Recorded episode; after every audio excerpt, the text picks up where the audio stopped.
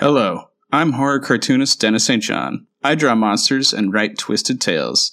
As you can imagine, I was a little obsessed with Buffy the Vampire Slayer. Lucky for me, so were most of my high school friends, all except one. One friend who stubbornly refused to join the Scoobies. So here we are, 20 some odd years later. I'm teaming up with Doc Travis, John Teach Landis, and maybe a special guest or two. And we're going to make our friend, Michael Poley, watch one episode of Buffy a week until he's no longer the Buffy Virgin.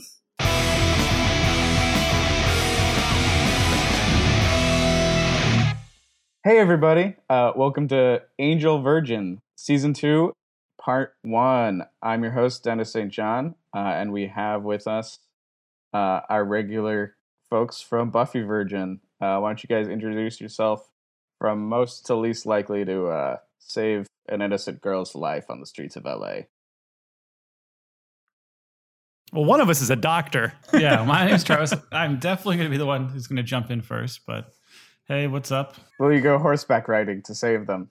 Horseback riding is one of the most dangerous activities known to man, outside of, you know, chewing gum and walking and uh, flying a rocket ship. So that's that's a roll of the dice with the horseback riding. Well, my name is John, and I may not be a medical doctor, but I do have first aid merit badge from the Boy Scouts of America. So I'll go ahead and be the second most likely to save a life. And my name is Michael. I'm the Virgin. I've only seen Angel up to season two, episode one through 11. And I guess I would just film any accident I saw in LA. And and give uh, give your father's card to the victim. Right. I would drop my dad, who is an attorney, I would drop his business card and uh, maybe, yeah, yeah, walk away.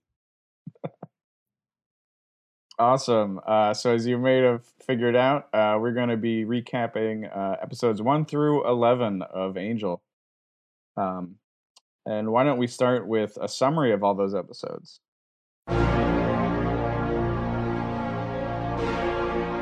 The summary. Great. Well, episode one of Angel season two is Judgment, where Angel helps a pregnant refugee woman being hunted by demons, fighting for her in a trial, and then visits Faith in prison. Episode two, Are You Now or Have You Ever Been? This is the Cordelia and Wes research the Hyperion Hotel episode, and they stop a demon that cursed it, putting the hotel back on the market. Episode 3 is First Impressions. Angel has a dream about Darla, and Deevak steals Angel's car. More about Deevak later. Episode 4 is Untouched. Angel helps a woman with telekinetic powers who doesn't value herself. Episode 5, Dear Boy. Darla tries to get Angel to embrace his dark side. Darla and Lindsay have this crazy plan for Angel to think Darla is with someone else and that Darla is not her name, which forces Angel to break into a house where the husband has been murdered. Super great episode. Episode 6, Guys Will Be Guys. Angel meets a Swami. Wesley pretends to be Angel and plays the bodyguard. Fantastic episode. Uh, episode 8, Darla. Darla remembers her past. We discover she's human, and that she and then she goes to Angel to become a vampire. Episode 9, The Shroud of Rahmon. This is the Ocean's Eleven episode. Lovely. Episode 10, The Trial. Angel refuses to turn Darla into a vampire, hatches another scheme to undergo a trial to cure her syphilis. Drusilla makes Darla a vampire anyway.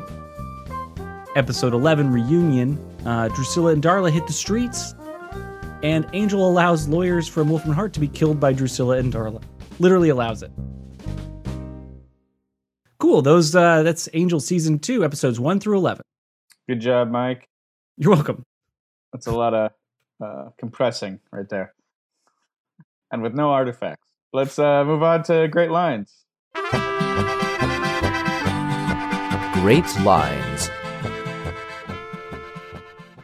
So uh, I love the scene from First Impressions. Uh, there's a conversation in like a parking lot, whatever. Cordy says, "When you do find him, you may want to be a little more Guy Pearce in LA Confidential and less Michael Madsen in Reservoir Dogs." And then Gunn says, "I haven't bothered to see a movie since Denzel was robbed at the Oscars for Malcolm X." Later, walks off. So funny, so funny. And then they talk more about uh, Denzel being amazing. uh, and then in Untouched, I love this scene. Angel says, uh, this is after he gets a bit of like rebar through his body from the telepa- telekinetic uh, lady, and he says, You know how hard it is to think straight with rebar through your torso? torso? Um, to Cordy, of course, he says, Actually, I do. Benefits of a Sunnydale education. Boom. Such a good callback. Uh, Yeah. Didn't see it coming. So funny. uh, my great, my best line was uh, Gunn, where he says, uh, "You two, I find Deevak. I'm gonna need more than C3PO and stick figure Barbie backing me up. No offense." I love that. I feel like this is like a thing out of like a screenwriting book, where it's like every time you create a character, you should like make up like a name for their best and worst selves. So like for Wesley, like his best self is Rogue Demon Hunter, and his worst self is C3PO. And like Cordelia's like best self is a movie star, and her worst self is uh, stick figure Barbie. Yeah, that's amazing. Uh, my line is from the episode, and I think it's from Darla. Angel's like, guys, come on. We're a detective agency. We investigate things. That's what we're good at. And Cordelia says, that's what we suck at. Unless there's a website called www. Oh, by the way, we have darlish-here.com. We're pretty much out of luck. Does anyone own that domain name, by the way? I don't know. I was going to look it up, but I didn't. Whoa, someone does. I clicked on it. It's there's nothing there, but it but it does it does it does come back with something. Like, I- you get a, for, a forbidden error, but that means someone owns the domain name. Oh. It'd be funny if it was just like a guess about where the actress is at all times. Or like a link to her Twitter or like Instagram, like geolocation tags. yeah, whoever owns that domain name, you start using it. Yeah, use it for something fun. You can totally automate some geo some geotags. uh, uh, I chose a, a Darla and Dru quip uh, where Darla is upset and she's like, "In a perfect world, Angel would be right would be here right now, helping me burn the city to the ground. But where is he? Probably flogging himself in a church somewhere." Dru's like, "Ooh, flogging. Ew, churches." All right, uh, let's do some questions. Questions for the group. All right. Uh, these are, of course, random questions about Angel season two from Ep 1 to 11. Um, okay, so we get to see Angel. This is we're jumping in. We get to see uh, Angel meet the Master in this uh, kind of flashback episode. I think it's. And Angel is such a dick to the Master about those damn beds. What is going on with Angel? like, this is like the your you know grandfather vampire, and like just this argument is so f- interesting. What are your thoughts about that scene? He's he's he's a new generation, you know. He's like the Pepsi generation of vampires. He's distinguishing himself from the older generation that's okay with living in a sewer. And he, you know, he actually he embraces uh, some of the trappings of humanity. He's not Um, snobby. One thing that's interesting is in, in Buffy season one, Darla convinces the master to try to recruit Angelus or Angel. And the master is like, Ah, Angelus, a crueler beast I never met, or some like thing like that. And like based on this, his reaction should be like, That dick? You're still talking about him? You're totally right. It's just like feels very uncharacteristic to make that kind of play, which is a power move. It's in some ways to try and like show, yeah, that I'm younger and hipper, cooler, more connected. I do like uh, the master's reaction though of being like, I'm just gonna play the long game. I'll give it a century. Like who the fuck cares? All right, Yeah, follow up it's like question. it's like Angel was a super. I mean, he was like an immature human, so I'm not surprised that he was like he was a pretty immature vampire at that time. That's kind of how it read to me. Oh yeah, definitely immature. Yeah. Okay, so part of this season arc is about the hotel, the Hyperion Hotel. What is the financial situation at Angel's Detective Agency? Because not only does the hotel like become a new headquarters, also Gunn is now an employee. They've like they've expanded the employees uh, by one. Big deal though. Uh, what's what's the situation? Can you figure it out? Uh, no, it doesn't make any sense to me. They had they had they had an out early in the season when they found all the cash from the bank robbery. Like they could have bankrolled the uh, detective agency with that cash, but they don't like really do that. Do you remember that the suitcase full of cash? Yeah, totally. They could that, that was a total out, but they never say they used it. Yeah, maybe they did, right? There's also the guy from Office Space who like could be bankrolling them, but like it's not. It doesn't. There's never explicitly stated that he is. He says like he's gonna like have his accountant like help them figure stuff out, but he doesn't actually give them money. Right, and he implies that if they spend time restoring the place, right, as a they could get a grant of some kind and Right. maybe pay for it that way as a historic site. These all seem like fun things to dig into in a sh- in this show, but they don't like. I, anyway, it's not. It's, go. It seems like stuff within Cordelia's personality to be invested in, right? Hmm. Oh my god! I just realized this is kind of a trigger because in Gilmore Girls, um, Lorelai Gilmore runs a ho- runs a like bed and breakfast, and like a lot of scenes are set at a, a hotel. And I can only imagine like an idea of an Angel episode where they have actual guests at the hotel and they're trying to solve crimes. Oh my And god! they I hire didn't- Lorelai Gilmore. Yeah, This has been uh, Angel Virgin Bingo, where Travis talks about Gilmore Girls. I just felt like fun drama they could have dug into, and I kept, felt like thought they were based on the episode one and two of this, where like they're kind of living, you know, in a weird situation like Cordy's place, like, and you know, Dennis is, you know, coordinating whatever. He's like an Alexa of uh, their detective agency, like sh- This is adjusting Dennis the temperatures. Ghost. uh, Oh, Dennis the Ghost, yeah, sorry. me. Yeah. I didn't come in to be Cordelia's assistant. Uh, I do think it'd be cool though if someone made an Alexa app that was just a dentist skill, right? And it would be just do temperature and stuff and scare off uh, unwanted boyfriends. but have the- to also like shoot things across the room. Yeah, you just have like uh, random stuff attached via uh, fishing wire. Or magnets, and it to would suddenly demag turn off the magnet and things would fall to the ground. Ooh. It just felt like they were going to care more about the money side uh, with the way this thing, this arc started. Um, but they didn't. It was just um, like set dressing drama and a fun excuse to get to this amazing set. The hotel set is phenomenal. Like, I mean, it, it's a famous set, as uh, Travis has explained to me. But, um, all right, we'll get back more to the hotel later. Um, there's a hookup that happens. Uh, Virginia and Wesley. What are your thoughts about this pairing? This is in Guys Will Be Guys, right? Uh, and then it turns out to like continue over this arc that they're a couple. Not okay with it. I think it. I I really like that actress, Brigid Brannagh, huh? Mhm. Bra- Bra- Brannagh. Um, she's on uh, that other vampire show, Kindred the Embraced or whatever. Um, and she's also on Runaways with James Marsters and um, uh, what's his name? The guy who's playing a demon on season five of Buffy over on the other show. Uh, Dreg. Drag, yeah, yeah. I like her. I'm so I'm fine with her being on the show more. Uh, I mean, Virginia and Wesley, it just felt um, unlikely to me. I mean, this is an interesting relationship because it's kind of like built out of a lie where Wesley's pretending to be the, I assume, the coolest version of a rogue demon hunter you can be, which would be Angel. And he's pretending to be Angel, and this girl and Virginia kind of falls for him in that, uh, in in that contract or whatever for that project. Yeah, I mean, we can talk about the duplicity of it, but he's also being very like Wesley Angel, right?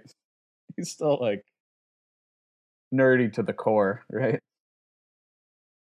Yeah, I mean, I don't think he's like lying to anyone about who he is, but it does like he. It is interesting. He's expressing like a more confident version of himself. It reads a little bit like the Xander um, double episode where you get the confident Xander and then the like weakling Xander, and so you're getting like confident Wesley into a relationship with a celebrity, as it turns out, of some kind, where she has access to parties that Cordelia is jealous of. Uh, it just it seems like an unlikely relationship to me. Um, though I like that it makes it it's clear now that Wesley doesn't have a type, like even a physical type that he's into, right? Because obviously there's certain physical types that show up here, like uh, Angel likes blondes, uh-huh, Yeah. uh-huh. Angel has a very specific type. but uh, And that's Wesley does okay. Wesley doesn't have a type, which I appreciate. Um, but John, what's your take? Uh, I think it's. I mean, yeah, I think it's awful. I think it might even be worse than uh, you guys are are suggesting because I feel like having sex with somebody under the auspices of being an entirely different person brings up consent issues. I don't think it's okay to do that, and I think the fact that the show rewards him for it is uh, a really big problem with what is actually. We'll get to uh, what is my favorite episode. Oh, you think it's a consent issue if you're pretending to be someone you're not? Yeah, I think if you like, if there's an existing person and you say, "I am this," like, uh, just think about if it was a, if there was, if he had put this information on a dating app and said that he was a celebrity, and then went and slept with somebody, like that's not okay. Especially like you know, she as she points out in this episode, like you actually just put my life in danger because I thought I was being protected by a vampire, but actually I wasn't. uh, I feel like that's you know, and it also like the fact that she ends up with him undercuts uh, the character of Virginia, who I think is otherwise really, really interesting and awesome. Uh, and her whole like, you thought I was a virgin. This whole thing is stupid. Uh, it undercuts that uh, element of the character. I don't know. I, I had a big problem with that. I would say that I agree that there is a consent issue. Um, so, but if, remember, for Wesley, he was forced to do this, so he was less of a willing participant to. He wasn't forced to sleep with her though. No, no, no. But the persona. so I, I, th- I think there's Yeah. like there's like relationship consent and then like an actual sexual act consent, and definitely for the relationship, lying about who you are. Uh, you know, you don't want to separate a. You can't really separate a sexual act from a relationship. Um, but it appears as if the the actual encounter was somewhat consensual. But there's always going to be an element of of concern that since he was not actually uh, being honest about who he was. So I, I think you're right. There's elements to it uh, for consent, absolutely. I, I mean, I think John, you're right in the theoretical and in the in the real life application. If somebody is lying about themselves in real world, that is like rape. Sure. Mhm. This is an imaginary world with like magical mafia pr- issues to deal with. Also, like Right. I didn't, it didn't trigger me for any real like. Obviously, maybe I'm not the person to be triggered for this or not, but it didn't Yeah. like I didn't associate it in any way with real world problems. I was like, because it's already like I'm being kidnapped by the magical mafia, and I have to be, pre- pretend to be a vampire in order to survive this thing. Like you're already like so far removed from like like real world consequences. Mhm. That, That's uh, true. That- fair enough. I always, think, you know, it's kind of like weird, weird. Uh, it's not really slut shaming at the end, but it's like super weird for all this to be predicated on like virginity, um, and then having to like, and then like in a in voluntarily recounting your sexual past to hurt someone, aka your father. I don't know. It was, it gets it gets weird at the very end. I like that scene. I mostly love like that that scene. scene for the thing of Yeah. like I even dated like whatever his name was. I even dated Fred for a while, and you just see like a guy in a cloak. Yeah. It was obviously just like I'm part of the ritual. Yeah, I mean, I read that scene as like you know the the the the daughter's uh, sexuality or her purity, whatever, is like it, it's a become a like, you know her dad is treating it as a prop in his life uh, in this ritual, and what she's saying by saying like actually, dad, I've been sleeping with people for a while, and she's saying actually my sexuality is is mine and it doesn't have anything to do with you. Uh, and that's a really great moment, which I feel like again is sort of undercut by the fact that she actually ends up with Wesley.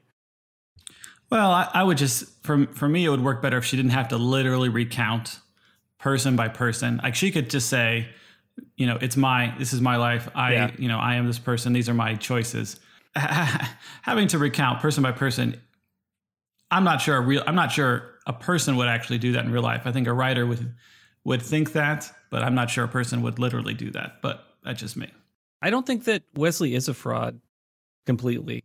He's like half fraud because he does actually pull off a rescue. And this is in relating to yeah, what John like was two saying. rescues, right? Like the the function of a bodyguard, he lies about who he is. He's not Angel, he's not a vampire, but he does like actually provide the function of a bodyguard like with some yeah, t- two really great rescues that are shocking as an audience because you're like, "Whoa, Wesley can't." He did. What? And he intimidates? Wow. Like it's super fun. So he does perform the function. So he's not a complete fraud, though. It's that pushing himself into that identity, like, uh, that's a little off. Mm. Yeah, but it's definitely. I mean, if you lie about your name, that kind of like undercuts everything. Yeah. and he has like a split second right before he and her kiss on the bed where he can like clarify everything that's going on, and he doesn't. Yeah, yeah, it's it's problematic. I think it, a great uh, a great exercise would be to pretend to be like your cool version for a day and see how much stuff you could get done. Like, I don't know, like to do like the Wesley experiment where you pretend to be Angel. And like he does so much stuff that he wouldn't think he'd be able to. I don't know. I think that's really that would be a fun thing to do someday. He doesn't believe in Wesley, but he believes in Angel Wesley. yeah, he's just like so strong and and yeah. I mean, outside of the consents, you know, lying stuff. Uh, so, uh, Mike, next question. So we spent some time at Caritas, which is the karaoke bar. But is the advice that the host gives any good? I actually am not certain that the advice is good. So I have evidence in this. So uh, in the Guys Will Be Guys episode, that's predicated on Angel getting advice from Caritas, from the host to go and visit a swami who turns out to have been swamied, swapped. Uh, that did not work. Swapped and uh, it's it's like the guy's you know whatever dead or missing, right? And like Angel is uh, like totally um, uh, busy. He's like you know they were trying to kill him, like, not just keep him busy for that episode, which you know gets into the thing with Wesley. He also gives the advice. Uh, you get the advice about the trial being an option, and the trial turns out to be a total MacGuffin waste of time, where actually Darla can't be given a second chance. He's already been given the second chance, so they can't undo the syphilis. Uh, there is there good advice from the host? I feel like there's one piece of good-ish advice, but it feels really mixed and not like like I, I mean in terms of the random advice in the show or like that kind of moves you in a direction right? This is very similar to cordelia's psychic power where it's just like she gets the vision and then they kind of investigate and sometimes it's like spot on and maybe off but it's a way to get things going and make things feel a little bit out of control.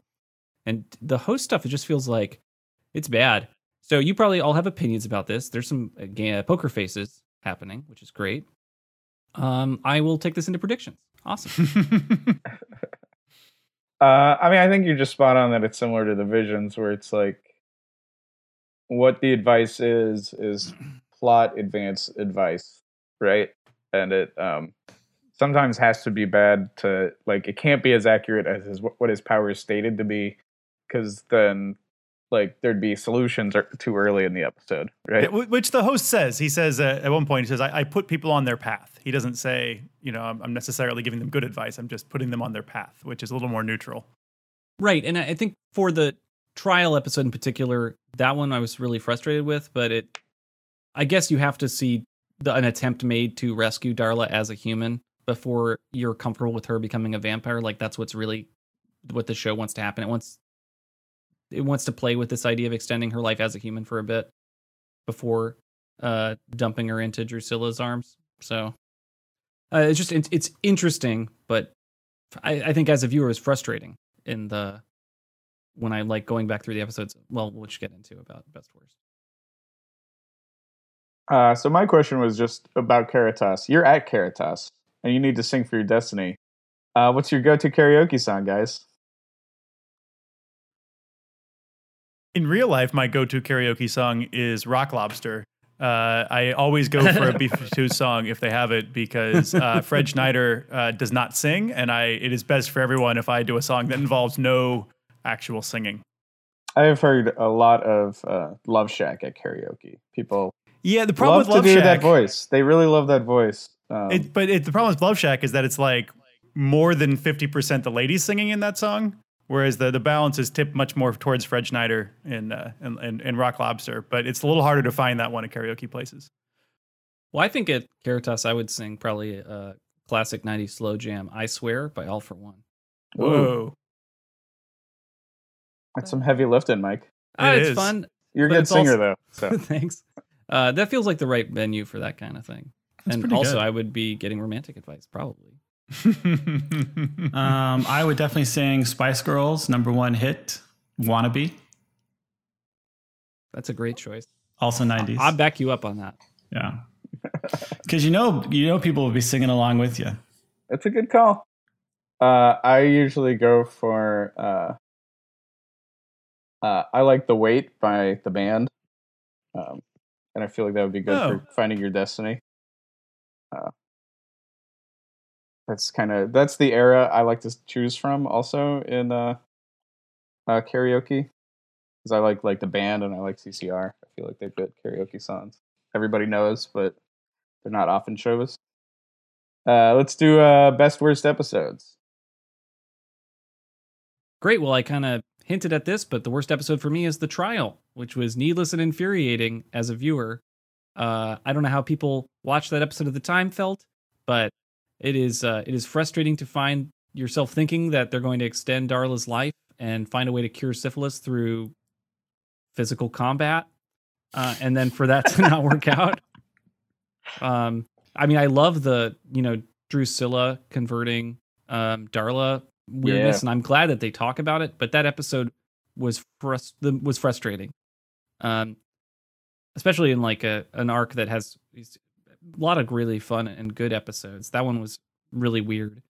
And then first impressions, which is more odd um, and uninspired and confusing, but like I think I would actually enjoy this more on a second watch, having an understanding of what Deevak is about.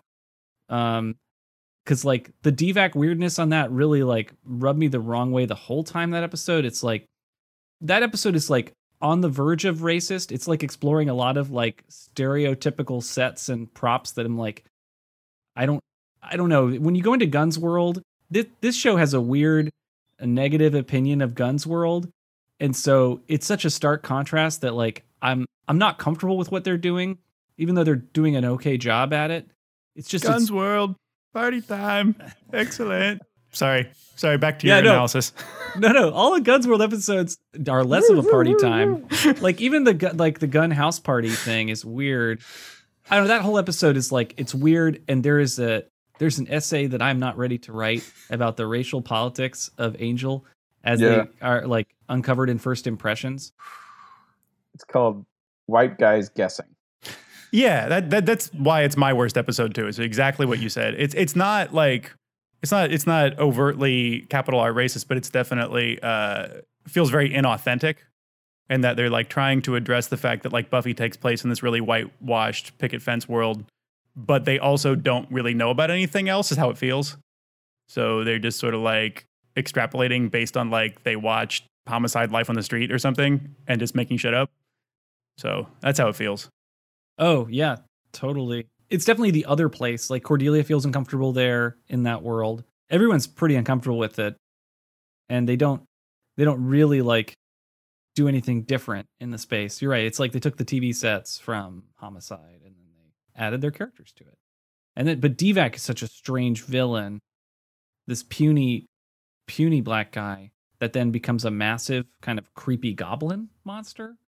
Uh, that that stuff's super weird. I don't I don't know what's going on there. It's like playing with your perception of a puny black guy or something. And like it's again, uh, this is a racial essay that I'm not ready to write because I have not thought this through. But anyway, it felt weird. Didn't uh that goes my worst. And then um gosh, untouched. Untouched was too weird for me, and that goes in my worst also. Untouched with the telekinetic powers that um this woman's developed in part, you know, she's like sexually abused pretty intensely and like wants to give herself to Angel and like Angel doesn't want to take her. Like this I don't it's like it goes to a dark place but it doesn't it doesn't it feels odd in the same way it's like they took an SVU concept and dumped it into Angel where it's like we got we added telekinesis as well. Um it's just such a dark direction for the show and I I guess I was like I was really concerned for the show's handling of of of sexual abuse and then kind of creating this uh, superpower out of it. Uh but it didn't it didn't feel satisfying. It felt really strange because like there just ends in a really weird confrontation uh that that felt super off. Like it belonged to another movie genre but anyway that one was just like i mean compared to something like guys will be guys which is a joy and plays with the characters on the show playing with another character and like taking them through their arc is a is weird. I want to see more of the characters on the show. So that's just, that's just what felt off. And then the best i mean gosh guys will be guys. That's a blast. Like watching wesley pretend to be angel I could watch four hours of that. I could watch 80 hours of that. It's so much fun. And then uh the other best for me was reunion because uh, I love the setup an idea for reunion, and it happens, and they, you know, it's not the most satisfying, but it's satisfying enough that I really just enjoy reunion. I don't have much to add to that. My I very much agree. My worst is first impressions for all the reasons stated, and my best uh, is guys will be guys for a lot of stuff I want to get into later in my rant, but uh, also because I love uh, Alexis Denisof's uh, his like his all of his pratfalls and his physical comedy. One of the things I love about the way the show deploys that is that like they'll do that and then not do it for like six or seven episodes. It's not like he's always doing it. So when it does happen, when he does fall over and like smack his face on something, it's really surprising and really, really way, way funnier than if they did it too much. Like it's used appropriately. I just love that.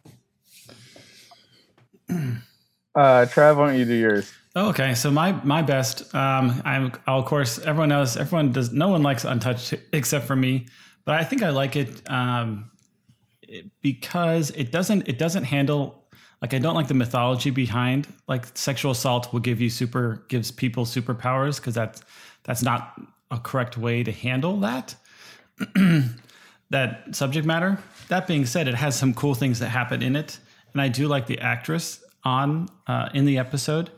Um, and it is different and weird compared to other episodes of Angel. So it's so in that sense, it's cool.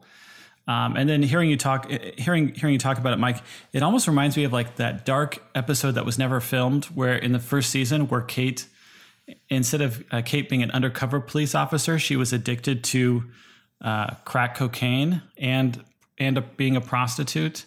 Like that dark, like this feels like this is a remainder episode that got written at the same time as that that and like, like I think that's supposed to be like episode two or three of the show. Um, this is like a super dark episode written just around the same time as that, but somehow got pushed off a whole season. um, I love Darla the episode because it jumps through time, so that's a huge, huge thing I love. Jumping through time, it's seeing a lot of the backstory, and then at the end of Darla, we see the we see the the ultra wide screen, this wide uh, this wide shot of Spike, Drusilla, Darla, and Angel slow walking through like this burning set of of, of Beijing or Shanghai, and like that slow mo of them walking through the Boxer Rebellion is like Which is the same shot that's in Buffy, right? I don't know if it's the exact same shot. I can't remember, but um, since I watch Angel all the time and not season five of Buffy, I always associate it with Angel. Yeah, I think it's the same shot, but it's like because we've been following this through Angel, we see it from his point of view. When before we were watching it through Spikes and we were seeing it through his point of view. Yeah. Yeah, so it's like it's just a really cool shot, um, and I like the Shroud of Rahmon because it's like a a funny one off episode. And um, anyways, for me, the worst is the trial, um, just because it's hard to watch because it's it's kind of pointless, and I've seen it a bunch of times. But um, and then Are You Now or Have You Ever Been is my worst, not because I don't like the mad subject matter. You see the hotel a ton.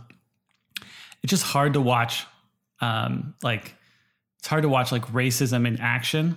It- it's just painful uh, because it was like set in the 1950s, and then that still is a huge problem today. If you know if things were different today, then maybe you could watch it from a historical perspective. But for me, it just triggers up too many uh, emotions about what's going on today. So that's why it's hard for me to watch. Not that it's a badly made episode necessarily. Yeah, it's nice to see a depiction of the 50s that like just completely refuses to be nostalgic. Yes. Uh, that's one thing I like about that episode. Um, so, so my best, I chose an episode that apparently we didn't cover. Uh, I thought we were going up to redefinition instead of reunion. I got confused about episodes. Uh, so I ch- chose an episode that's not on our our reviewing list. Um, and uh, I actually chose Untouched for worst, not because of any of the reasons you guys stated, which are good, but because I had watched the first. I had watched a bunch of these episodes earlier on, and Untouched was the episode I couldn't remember which one it was. Like the description made me think it was a different episode that I think is from either later in the season or season three, maybe. So I was just like, I don't even remember this episode. It's got to be the worst.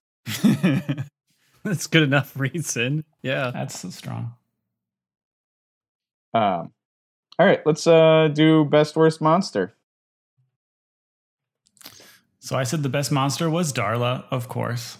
And I don't need to wax nostalgic on Darla because I've been speaking, you know, the praises of that character for all of our, well, actually, all of us talking. But I guess I haven't said much about Darla, but I think Darla's just a really fun, interesting character. She's a great evil human, and then like her motivations about becoming a vampire again are really like fun and really to me satisfy the the promise of what eternal life is.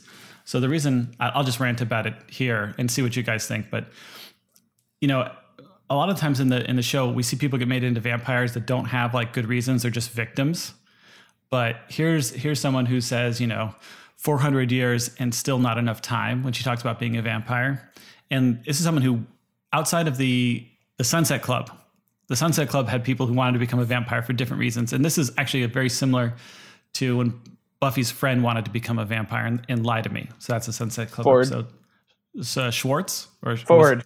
ford yeah Remember? Because you got really worked up about where you get that name Ford from. Yeah, Ford. Okay, I did. A, hmm. Anyway, so I just I, I like her motivation um, to become a vampire and like honing in on like kind of like old school what you would think becoming a vampire would be rather than where the way this plays it is mostly a victim. But in, in a lot of older vampiric you know like pop culture stuff it was a, it was about power getting power getting revenge. Like there were a lot of cool motivations to become a vampire nowadays it's mostly in this show it's mostly about being a victim and accidentally becoming a vampire but here's someone who's really owning up i know all the negatives i was a vampire for 400 years i need to be one again which is just crazy I mean, she's also dying. Like they kind of force her into vampire, being a vampire. But I also like that she hates being a human. I mean, who would choose to be human? It's awful. Uh, John? Ah, yeah. Uh, my best monster is Turfrog, the Thrall Demon. I put a picture of him in there. Look at him. I mean, just look at Yeah, him. Yeah, that is awesome. He's like a great big, like slimy face stretched between concrete pillars. It's good, good, good monster. Um, and uh, my worst monster is Bethany's abusive father because I think we can all agree he's a monster and he's the worst. So uh, for best, I chose both the host, which I will choose the host again for best new character, and uh, the Thesulac demon from um, Are You Now or Have You Ever Been? Just because he's a good combo of things. He's got like, you know, the tentacle uh, legs. Uh, seems like a good threat. Um, mm-hmm. uh, Super that creepy Thrall looking. demon's really good though. Look at that face. Damn. Uh, and for worst, which is also best in a way, uh, just reusing old Buffy masks in the backgrounds of Caritas is like, mwah. Um, one of my favorite like jokes of that is that the mouthless um, psychic demons are always seen there from uh, the Buffy episode Earshot. They're always reusing those masks, and I just love mouthless demons at karaoke. I think that's really funny. uh, it's just uh, it's a game I play with myself when I watch Car- Caritas scenes of like uh, where are these episodes from? where are these demons from? And where you know how many are they reusing? And they're it's typically yeah the psychic demons and um, they reuse uh, the demon mask from um, Reptile Boy a lot. You see that guy? Walk- All right, uh, let's. Uh, John, you're the only one who put into this best worst celebrity cameo category, but I agree with you. Well, it's a best celebrity cameo, and the best celebrity cameo is definitely Tony Todd, who is Yeah. Candyman. And he also is Kurn, Worf's brother from Star Trek The Next Generation and Deep Space Nine. And he's also on DS9, Jake Sisko, all grown up. That's right. Bingo. That's right. He is. He's aging Jake Sisko in the alternate universe where Jake Sisko becomes a successful novelist, but he's sad. yeah, Tony Todd is awesome. He's really oddly used in this. Uh because he's not used enough, basically. Tony Yeah, Todd, awesome. Um I was in a uh elevator with him one time at a horror show. Uh I got in to the elevator and I wasn't paying a ton of attention to like who's in the elevator with me. So I like turn my back and then I hear his real voice is basically that voice. And he's talking to his handler and he's like, What's the schedule for today? And like the back, That's the hairs on the back of my head went up. I was like, ah, I'm in the elevator with Candyman. I'm fucked. Did you say Candyman into like the polished mirror of the elevator? I'm sure I, that guy whis- gets that I just joke all whispered the it time. five times and then I looked at him and he was like, I'm sure he gets that joke all the time. uh, all right, uh, let's talk best worst character look slash work. The surreal and bad scene where Drusilla and Darla are on fire and hitting a fire hydrant with a sledgehammer over and over is like a, just this weird scene that you see and you can't believe that's what you're seeing. It's just that moment so surreal, like it just sticks in your mind. Like I could watch that if that was just on a loop, like in an art gallery in slow motion, and it was like it that that would be art. It's like it's just verges on art. It's so it is art. It isn't verge. It is. It's just so interesting and weird. That's like a weirdly placed fire hydrant. It's weird to attack a fire hydrant with a sledgehammer in order to stop being on fire, as opposed to like I don't know, rubbing yourself in dirt, like hitting the ground, right? Whatever it is. Yeah. Like there's a different solution than that, and that solution's insane. like you're on fire and you grab a hammer to hit. Like if you imagine, it's like a it would be like a weird thought puzzle. It's like you're on fire. There's a sledgehammer and a fire hydrant to your right, and a lake over here, and there's some dirt. What do you do? And it's like sledgehammer to fire hydrant. Knock Yeah, the it's top like one of off. those- It shoots up instead of to the side. Like knock off the side part, right? As opposed to the fountain spray style. It's just like it is a possible choice, and it's surreal. It's kind of like when someone in a movie they like jump through a, like a, the set in a wall or something like that. It's just awesome. And then the worst, um, gosh, uh, this angel in a pink helmet thing. So this is a bit of a gaslighting scenario. So in the Sorry, episode where with uh, Deevak, where Angel's car gets stolen, and then he hops on a motorcycle with Wesley to go whatever get the, get the car figured out. He gets a pink helmet on after Wesley's like, "Good, put on a pink helmet." Um, you know, it's the law in California. I just love the thing. You have to do it. Uh, well, anyway, so John, you brought it up that that happened in the first season, and I agreed with you because I was like, surely I've seen this and I missed this moment, or I just I misremembered it. So uh, you gave me a false memory of this being in season one. It is in season two. And when I saw it, I was like, surely this happened in the past. And I looked back and was like, no, this is the only time this happened. So I feel like gaslighting is a little hard because I think that false implies- memory implantation. I feel like that implies it was on purpose that we were like, let's all lie to Mike. Oh, I know it's on. Okay. Like this is just a strong image, and we got mixed up about when it happened.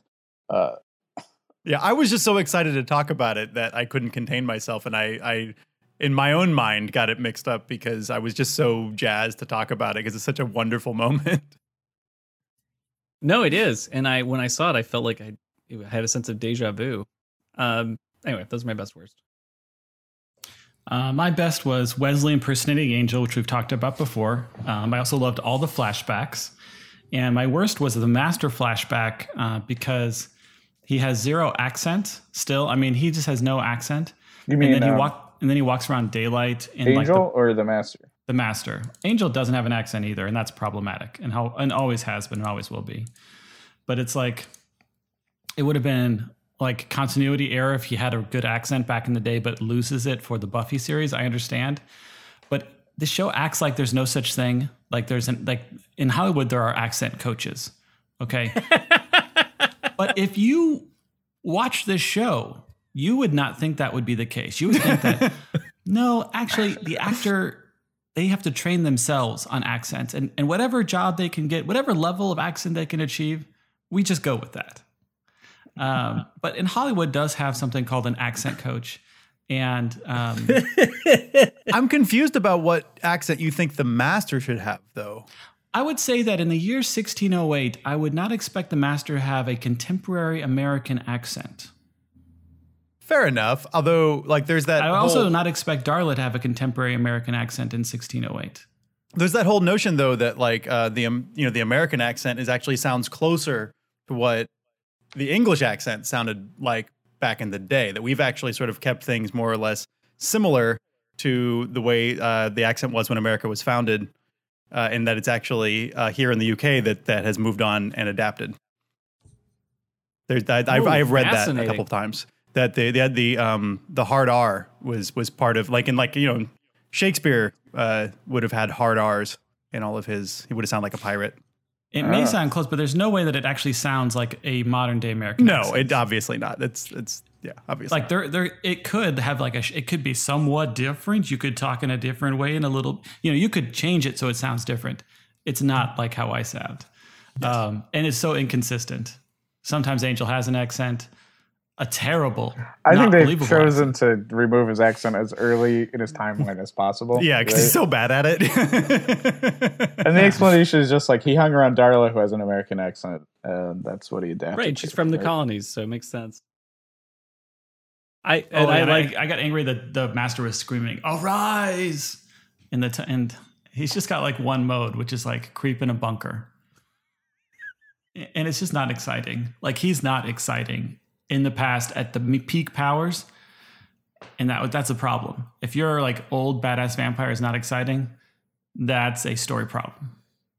Like, yeah.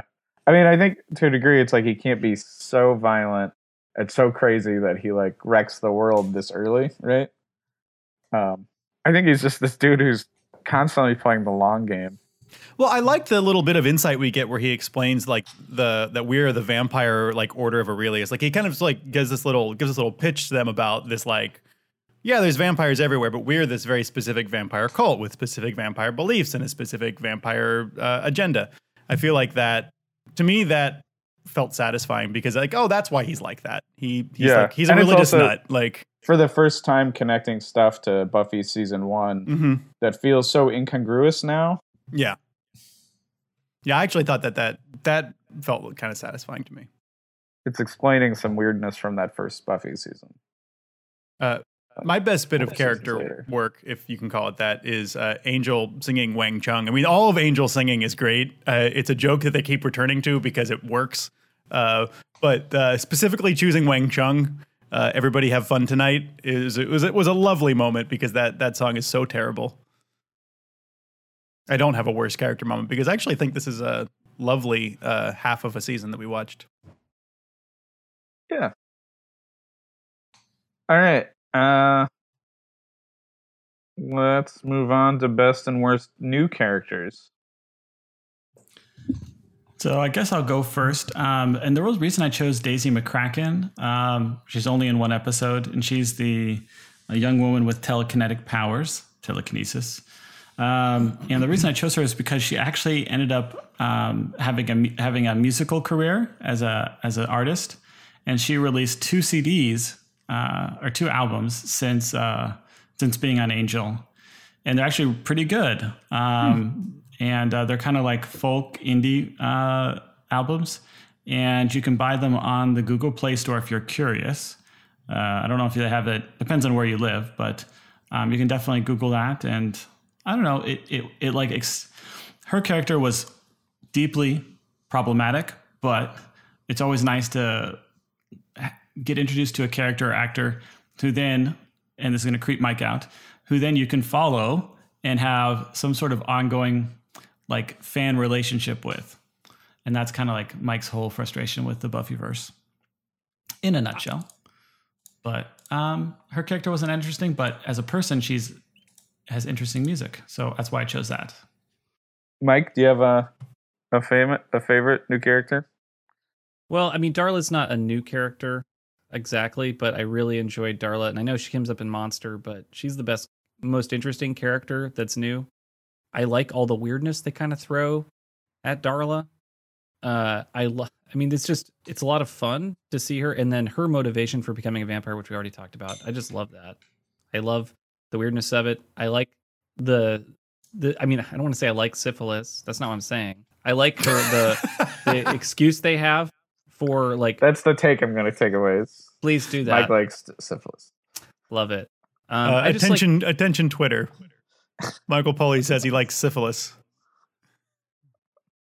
uh, I just like how they set up her character in this and they explore that character which I didn't know it was there and I get why now when you watch season 1 and you see Darla you had a lot of excitement around that character and cuz I'm seeing a lot of the things that make her interesting now that were not present in season 1 Yeah, and so it's true. It's hard to really to connect this version of Darla to the like vampire dressed as a schoolgirl shooting uh, two guns at the same time. It's like very different. Um, so I already chose the host for best monster, but I'll choose him again for best new character. Uh, I'm happy he's here. I really like this character. and I'll choose him Uh, thrice for my best new character because I love him too. and I think I like him interacting with uh, Angel Investigations a lot because like he adds a lot of levity to their darkness and um, gets them in. He's just he gets them in situations where they have to like throw off their brooding and stuff, you know, and uh, yeah. So I'm happy he's here. Uh, John, why don't you do a best zoom and enhance opportunity? Well, Let's so get obsessive.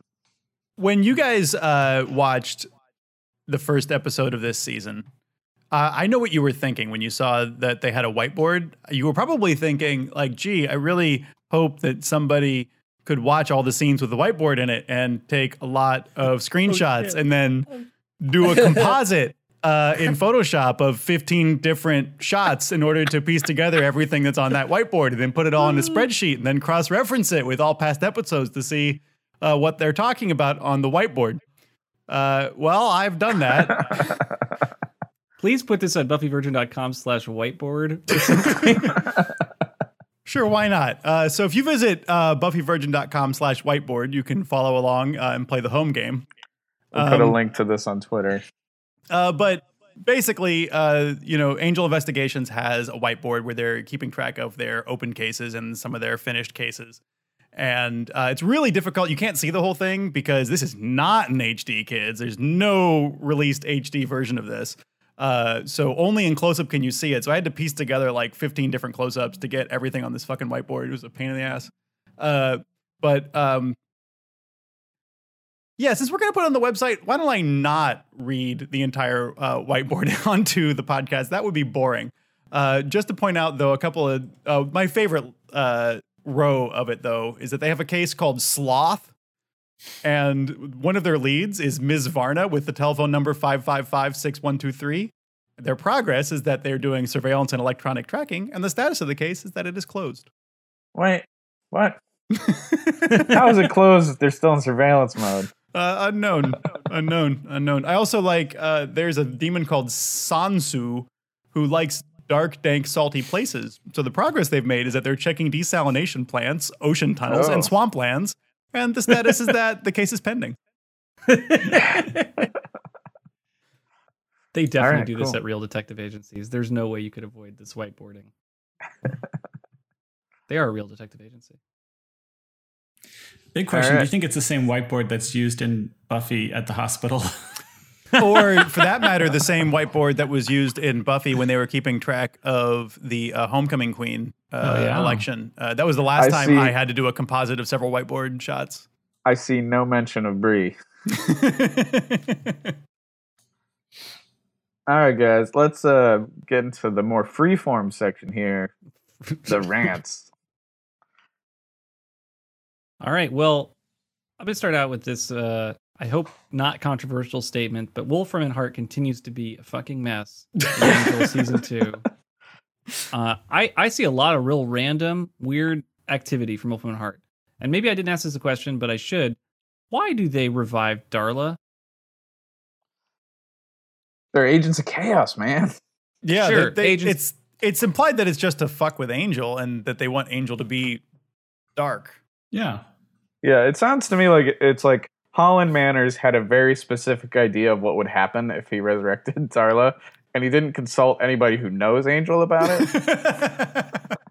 Mr. Manners has, yeah, definitely had an idea. He didn't think he would end up eaten uh, in this like weird chain of events. But in the way that Wolfram and Hart thinks, they do believe in strange chains of events. I got to say, my favorite Wolfram and Hart plan this like arc is the plan to get Angel. Okay, so when Darla is pretending to be someone else, and then she is married to a fake actor. This is something she and Leslie cocked up, right? Where like cooked up, where like Angel is now s- gonna be stalking her because he thinks that she's Darla and she's not admitting she's Darla, and so he's going to try to break into a house that she's at, and then they can frame him for murder because they'll murder someone. also, by the way, that episode does not work nearly as well as it should because we know the whole time she really is Darla. If they had played that slightly differently so that we were with Angel and not being sure that this Yeah. could just be somebody who looks like Darla, it would have worked so much. that would have much been a much better episode. I don't know why they didn't do that. It seemed really obvious when I was watching it. Gosh, that would have been good.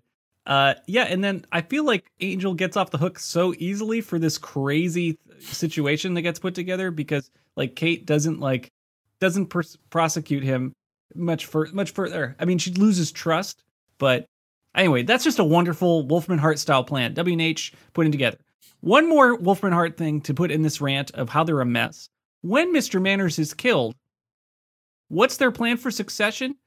Why not give the the make this new executive role that includes Leslie and uh what's her face? Uh, Lila. Li- Lindsay Leslie and and Lila. Lila. working together. They just walk through a list of all the things they both fucked up, and then they're like, "Hey, and you can share the role together."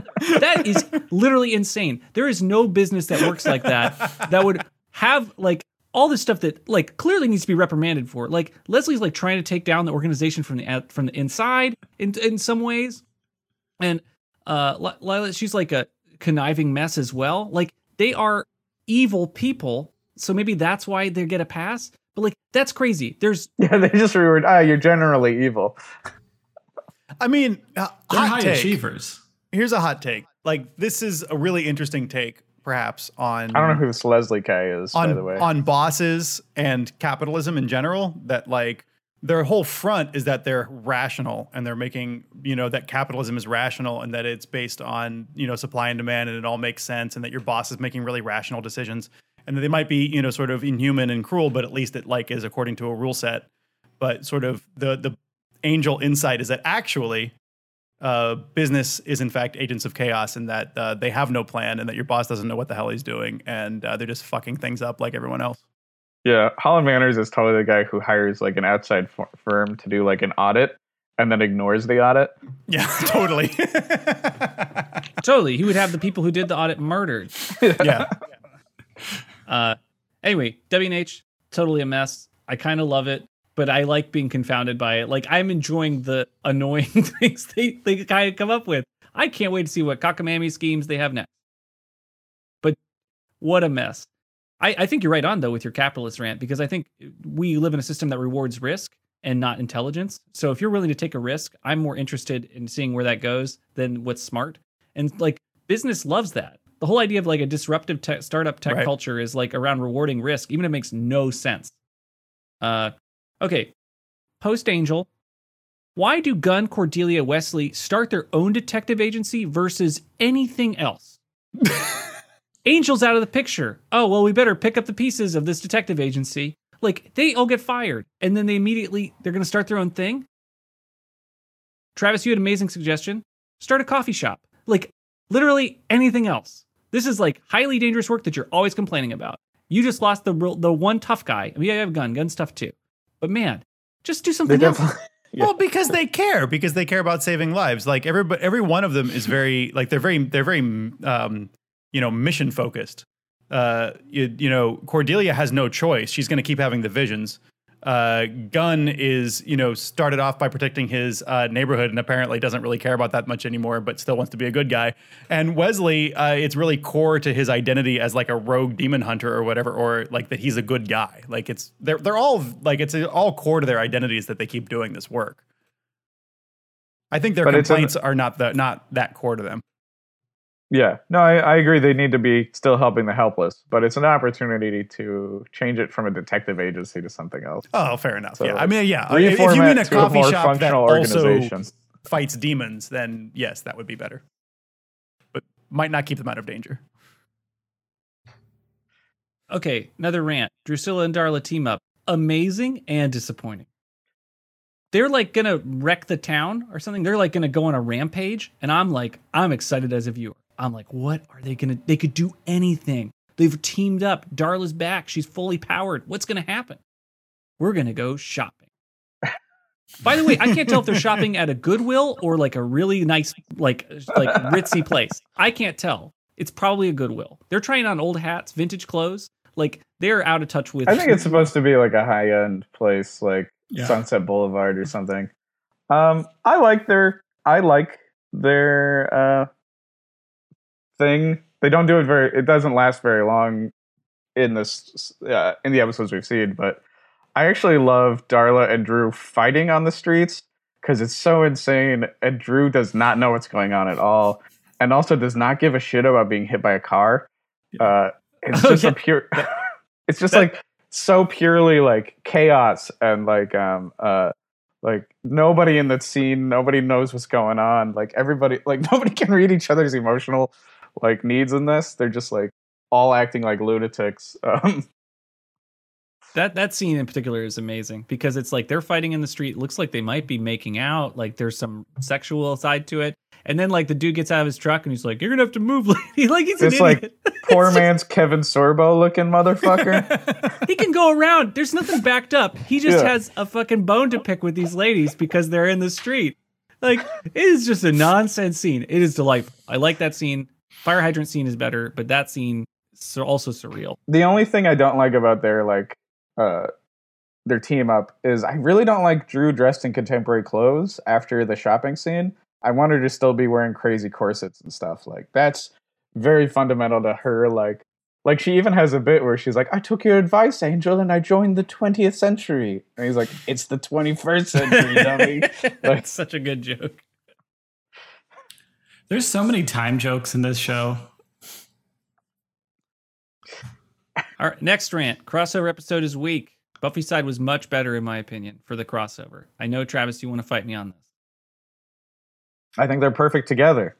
They both work together. Uh, I think you might be. I think as individual episodes, Fool for Love is better.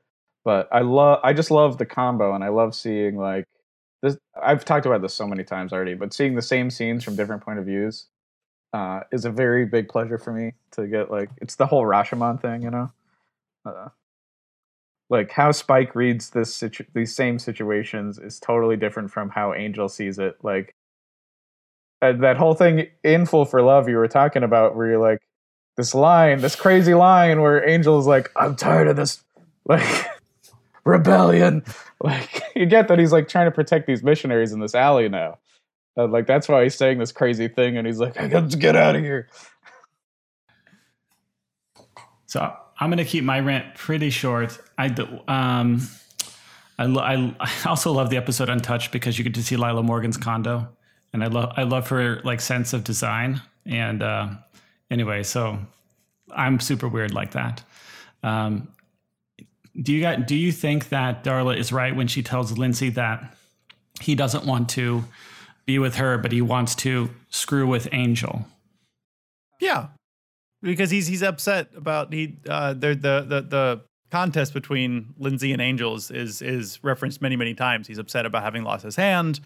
Uh, they every time they meet, they have like their little like I don't know scowling contest at each other.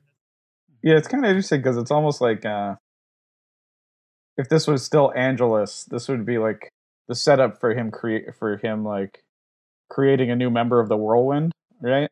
Which is the name of their gang, the name of the vampire gang.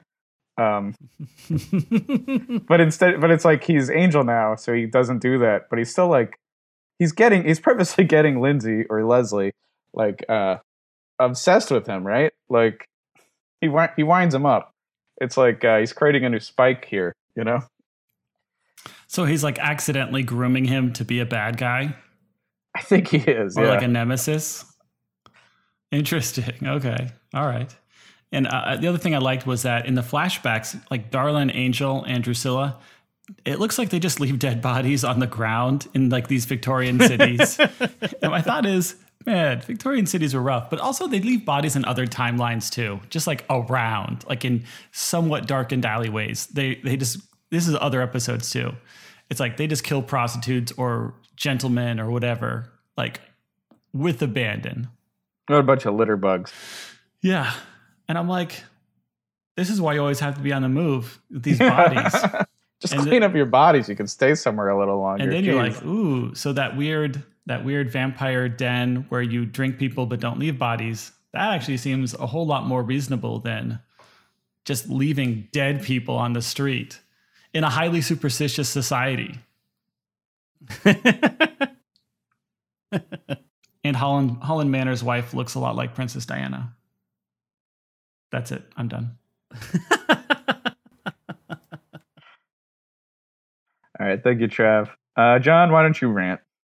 Uh, okay, so I want to use my rant time to talk about Guise Will Be Guise, which we already talked about quite a bit, but it's the best episode that we've watched. I mean, come on. I think the theme of this episode is that masculinity is like always a performance. And uh, I just got really excited watching it. So like the like the most obvious one is that Wesley is pretending to be Angel, which is an example of like uh, what they call like a um, uh, a cynical performance. So like he's pretending to be Angel in that he knows he's lying. He knows that he's not really Angel, but this is like the cure for uh, Wesley's insecurities. He's constantly being called out for being too effeminate. Uh, you know, like uh, at the beginning of the episode, Cordelia says, "Do you have any clothes that a man would wear?" There's like throughout this episode and just throughout all of Angel, Wesley is constantly being called out for being too too effeminate. Um. Anyway, so like, uh, he borrows Angel's uh, persona in order to be more masculine. That's like one part of the episode. But then you also have Angel, who is borrowing his own persona, and this is pointed out by the Swami, by the Swami The fake Swami. the fake Swami, right? So, um, Does a pretty good job for fakes. yeah, you know, Yeah, right. I want to talk about that fake Swami and how they hired somebody who's actually insightful, but he's also like a murderer.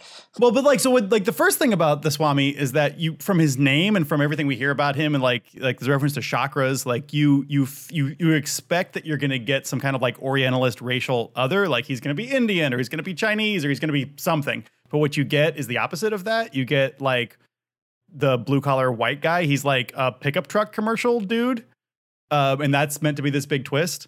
Um, but he calls out Angel that uh, he is also performing masculinity, and that uh, he, everything Angel does is this constant like attempt to appear a certain way or appear to appear to appear a lot of it more masculine. Like from his clothes, he talks about his car, he talks about his hair, and uh, it, it- he really points out one of these like really key paradoxes or uh, contradictions in the way that we try to be dudes, which is that in order to be more dude like, you have to pretend that you don't care about appearances, but to not care about appearances, or at least to appear that you don't care about appearances, is actually this like really complicated aesthetic thing that you're doing. Um, so that's really interesting. And then uh, uh, it's also interesting that like Angel's whole thing throughout the episode is that he can't have sex. So he's like this ultra masculine guy, but that it's implied that, that he's doing that in order to make up for the fact that he can't have sex. He's called a eunuch repeatedly through it. It just, I, I, I there's so much about how much work it is to be a dude in this episode and how much it's a constant front and a constant performance. Uh, it, it's a performance for Angel. The Swami is performing. He's pretending to be somebody else. Wesley's pretending to be somebody else. It's just like the episode is all about. It becomes this hall of mirrors kind of thing where you're nobody's themselves and everybody's pretending all the time. Uh, just really, really enjoyed that. Uh, as a side note, though, I also really enjoyed um, the Magic Gangsters. Kind of like we were talking about earlier. Like, I, I love the idea that because he says he's like, oh, in software and he's also doing some other kind of business, uh, but actually he's a wizard. And I, I like the implication that like all of business is this. I, I feel like it's slightly implied that like uh, Wolfram and Hart is is the rule and not the exception. That like all big successful businesses are actually secretly magical. And so there's this notion that capitalism is actually a magical spell, which, you know, might actually be true in the real world. Anyway, guise will be guise. I feel like I'm only scratching the surface. I want to like dig into it more. I feel like I need to reread or read for the first time uh, Erving Goffman's uh, performance of self in everyday life and a bunch of other stuff so that I can actually like understand what the hell's going on in that episode because there's a lot going on. Yeah, that's deep analysis, John. Good job. Uh, my one little rant was um, as I was doing this rewatch, I started to think about is Angel as a series always trying to do like a King Arthur thing? Um, because like in the first episode, he has to do that uh, jousting thing, um, and then uh, in the I thought about or, originally while watching the trial, and it just feels like this is a quest that like knights have to go on. Um, and by the way, I like the episode The Trial, everything except the trial aspect. Like, I think everything it's everything except going on that trial is a good episode. Um, but uh, I don't know. It's just something I was thinking about about um, how maybe it's how Angel sees himself, and or it's how the series wants to see Angel as a knight in King Arthur's court. Um, which does it doesn't seem to fit the setting or the characters very well. Uh, but it's something I think that uh, maybe is something to pay attention to as the series goes on, and especially with his relationship with Darla and how that might apply uh, to King Arthur's myth a little in the future. Um, so anyway, it was just something th- I was thinking about, uh, but I don't, I don't have a deep analysis of it. Um, so I think that's our rant section. Um,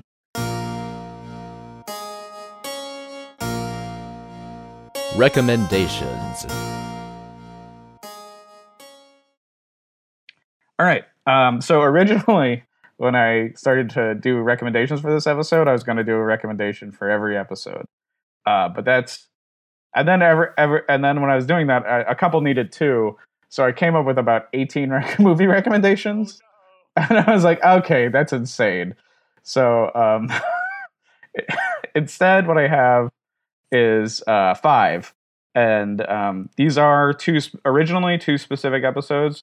So um, Monster Club, uh, I am recommending because of Caritas. Monster Club is a 1980s horror anthology movie starring Vincent Price and John Carradine. Um, Vincent Price is a vampire, I think, or is yeah, who invites John Carradine, who's a famous author, to a monster club, um, which is a lot like Caritas. And in between uh, little segments of um, like there's a monster band and then there's a monster burlesque show where the girl strips down to a skeleton and it's really funny. And then in between the vampire tells little horror stories. And it's a very it's a cheap movie. It's a it's like a cheapie but it's like charming and fun. Um it's it's very light. It's a very light movie and it ends with them accepting this human into the monster club for the first time with this very bleak statement of like really truly who's killed more humans than humans? And like who's a worse monster than a man? Um, so it's a nice, it's a nice little charmer of a movie. Um, a, a cheapie. They tried to get Christopher Lee in it, and he they couldn't afford him. Um, uh, because of uh, the Hyperion Hotel, and uh, because of um, have you are you now or have you ever been? I'm going to recommend Barton Fink, which it uh, yeah, it, at least aesthetically looks like the same No, it's hotel the same. No, no, it definitely is. and it's all it, yeah. If you haven't seen Barton Fink, it's awesome. It's definitely one of the Coen Brothers' best movies. John Goodman is terrifying in it, uh, and it's like in general, it's a movie recommendation I give. You should always be seeing this movie. If you haven't seen it. um, the combination of the mob and vampires, or the mob and magic, leads to Innocent Blood, uh, which is John Landis's vampire movie. It's not as well remembered uh, as John Landis's werewolf movie, um, but Innocent Blood is a lot of fun and weird. And so it's like a combination of like a sexy vampire movie, inter- like with a detective investigating the mob, intersected with Don Rickles. This movie has Don Rickles as a mobster slash vampire. That shit is so solid and crazy, and it has a very specific like uh, when the main mob guy is like enjoying the power of being a vampire he has this great line about how powerful he is and he has this crazy quote which i couldn't find a clip of but he goes i can hear an angel fight. Um, which uh, would be really funny in the context of this show angel. Uh, because Tony Todd is in this uh, this section of episodes, I have to recommend Candyman. Um, Candyman also deserves a recommendation because, um, fuck, what's the episode with uh, that everybody hates? The one with uh. Untouched? Oh no, uh, first impressions. because First Impressions does such a terrible job of combining like uh, the urban with monstrous, uh, Candyman does an excellent job of it. So that's um, like a much better take on like how to combine like inner city America with the monstrous uh, Candyman. Um, and I'm also going to recommend uh, Requiem for a Vampire because I was really struggling with how crazy Darla and Dru are and how I want them to be a little crazier. But it was like there's a, not a ton of movies that are like two totally crazy women like being monstrous. Uh, but you know who always does that is uh, Jean Rollin. Uh, so I've already recommended I think Shiver of the Vampire and like Rape of the Vampire maybe. Uh, so now I'm doing Requiem for a Vampire. Uh, all his movies are pretty crazy, uh, and a lot of them are like two vampire women or two women who may or may not be vampires, like just wrecking shit. So this is another one of them. So those are my.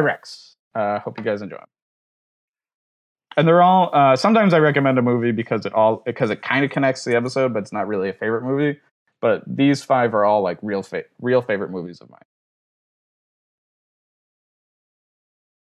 All right, uh, let's do predictions.